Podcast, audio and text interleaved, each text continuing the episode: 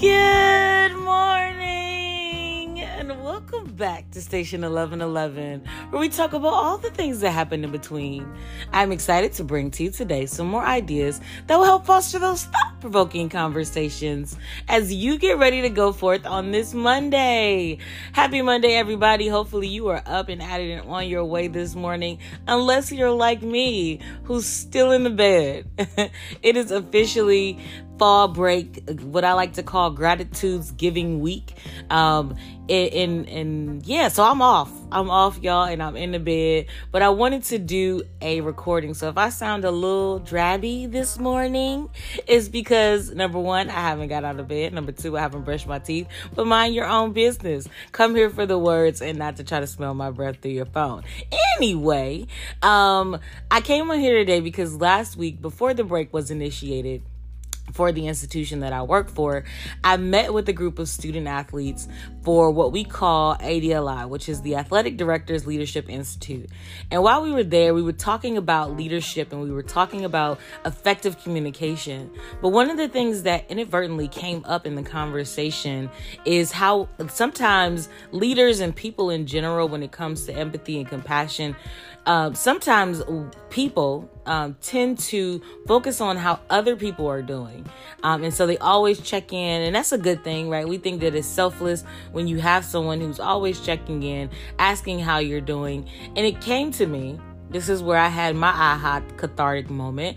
It came to me that sometimes I'm so willing to take care of other people because I am avoiding taking care of myself.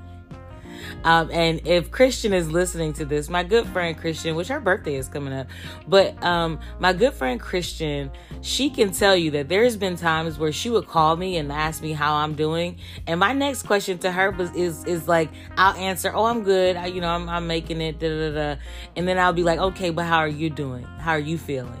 And she'll be like, Jessica, stop doing that. Stop trying to divert all the attention on me and I, I called to check up on you. Um, and so I think that, you know, it is important for us to check in on others and not be selfish and be uh, consumers of space. I have a colleague who loves to make things about her. Um, everything comes back to how she, what she needs. And it's just very draining. It's like a leech almost. So it isn't, it's important as we're in these in between spaces to make sure that we're checking on our friends.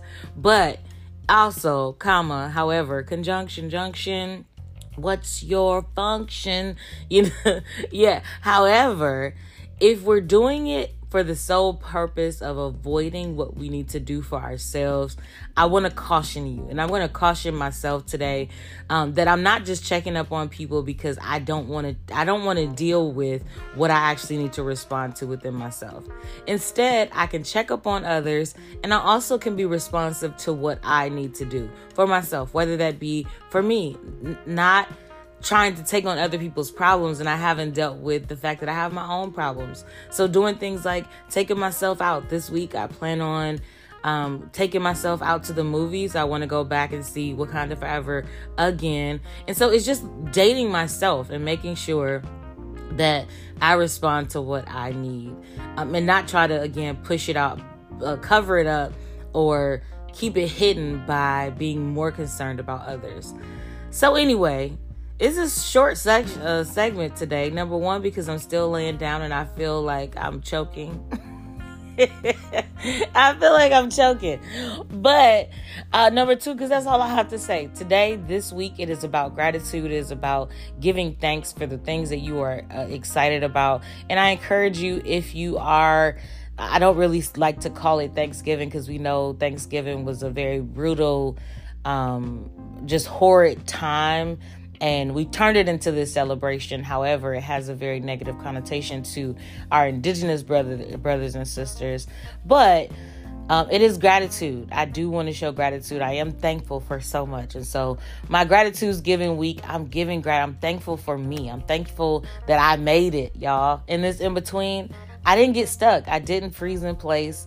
I didn't allow the things that bad happened to me to stop me. So I want to give thanks for that and give gratitude for that this week. Anyway, that's the segment. And again, I'm choking. but anyway, that's the segment. So you know what I'm going to do. I will talk to you loves later.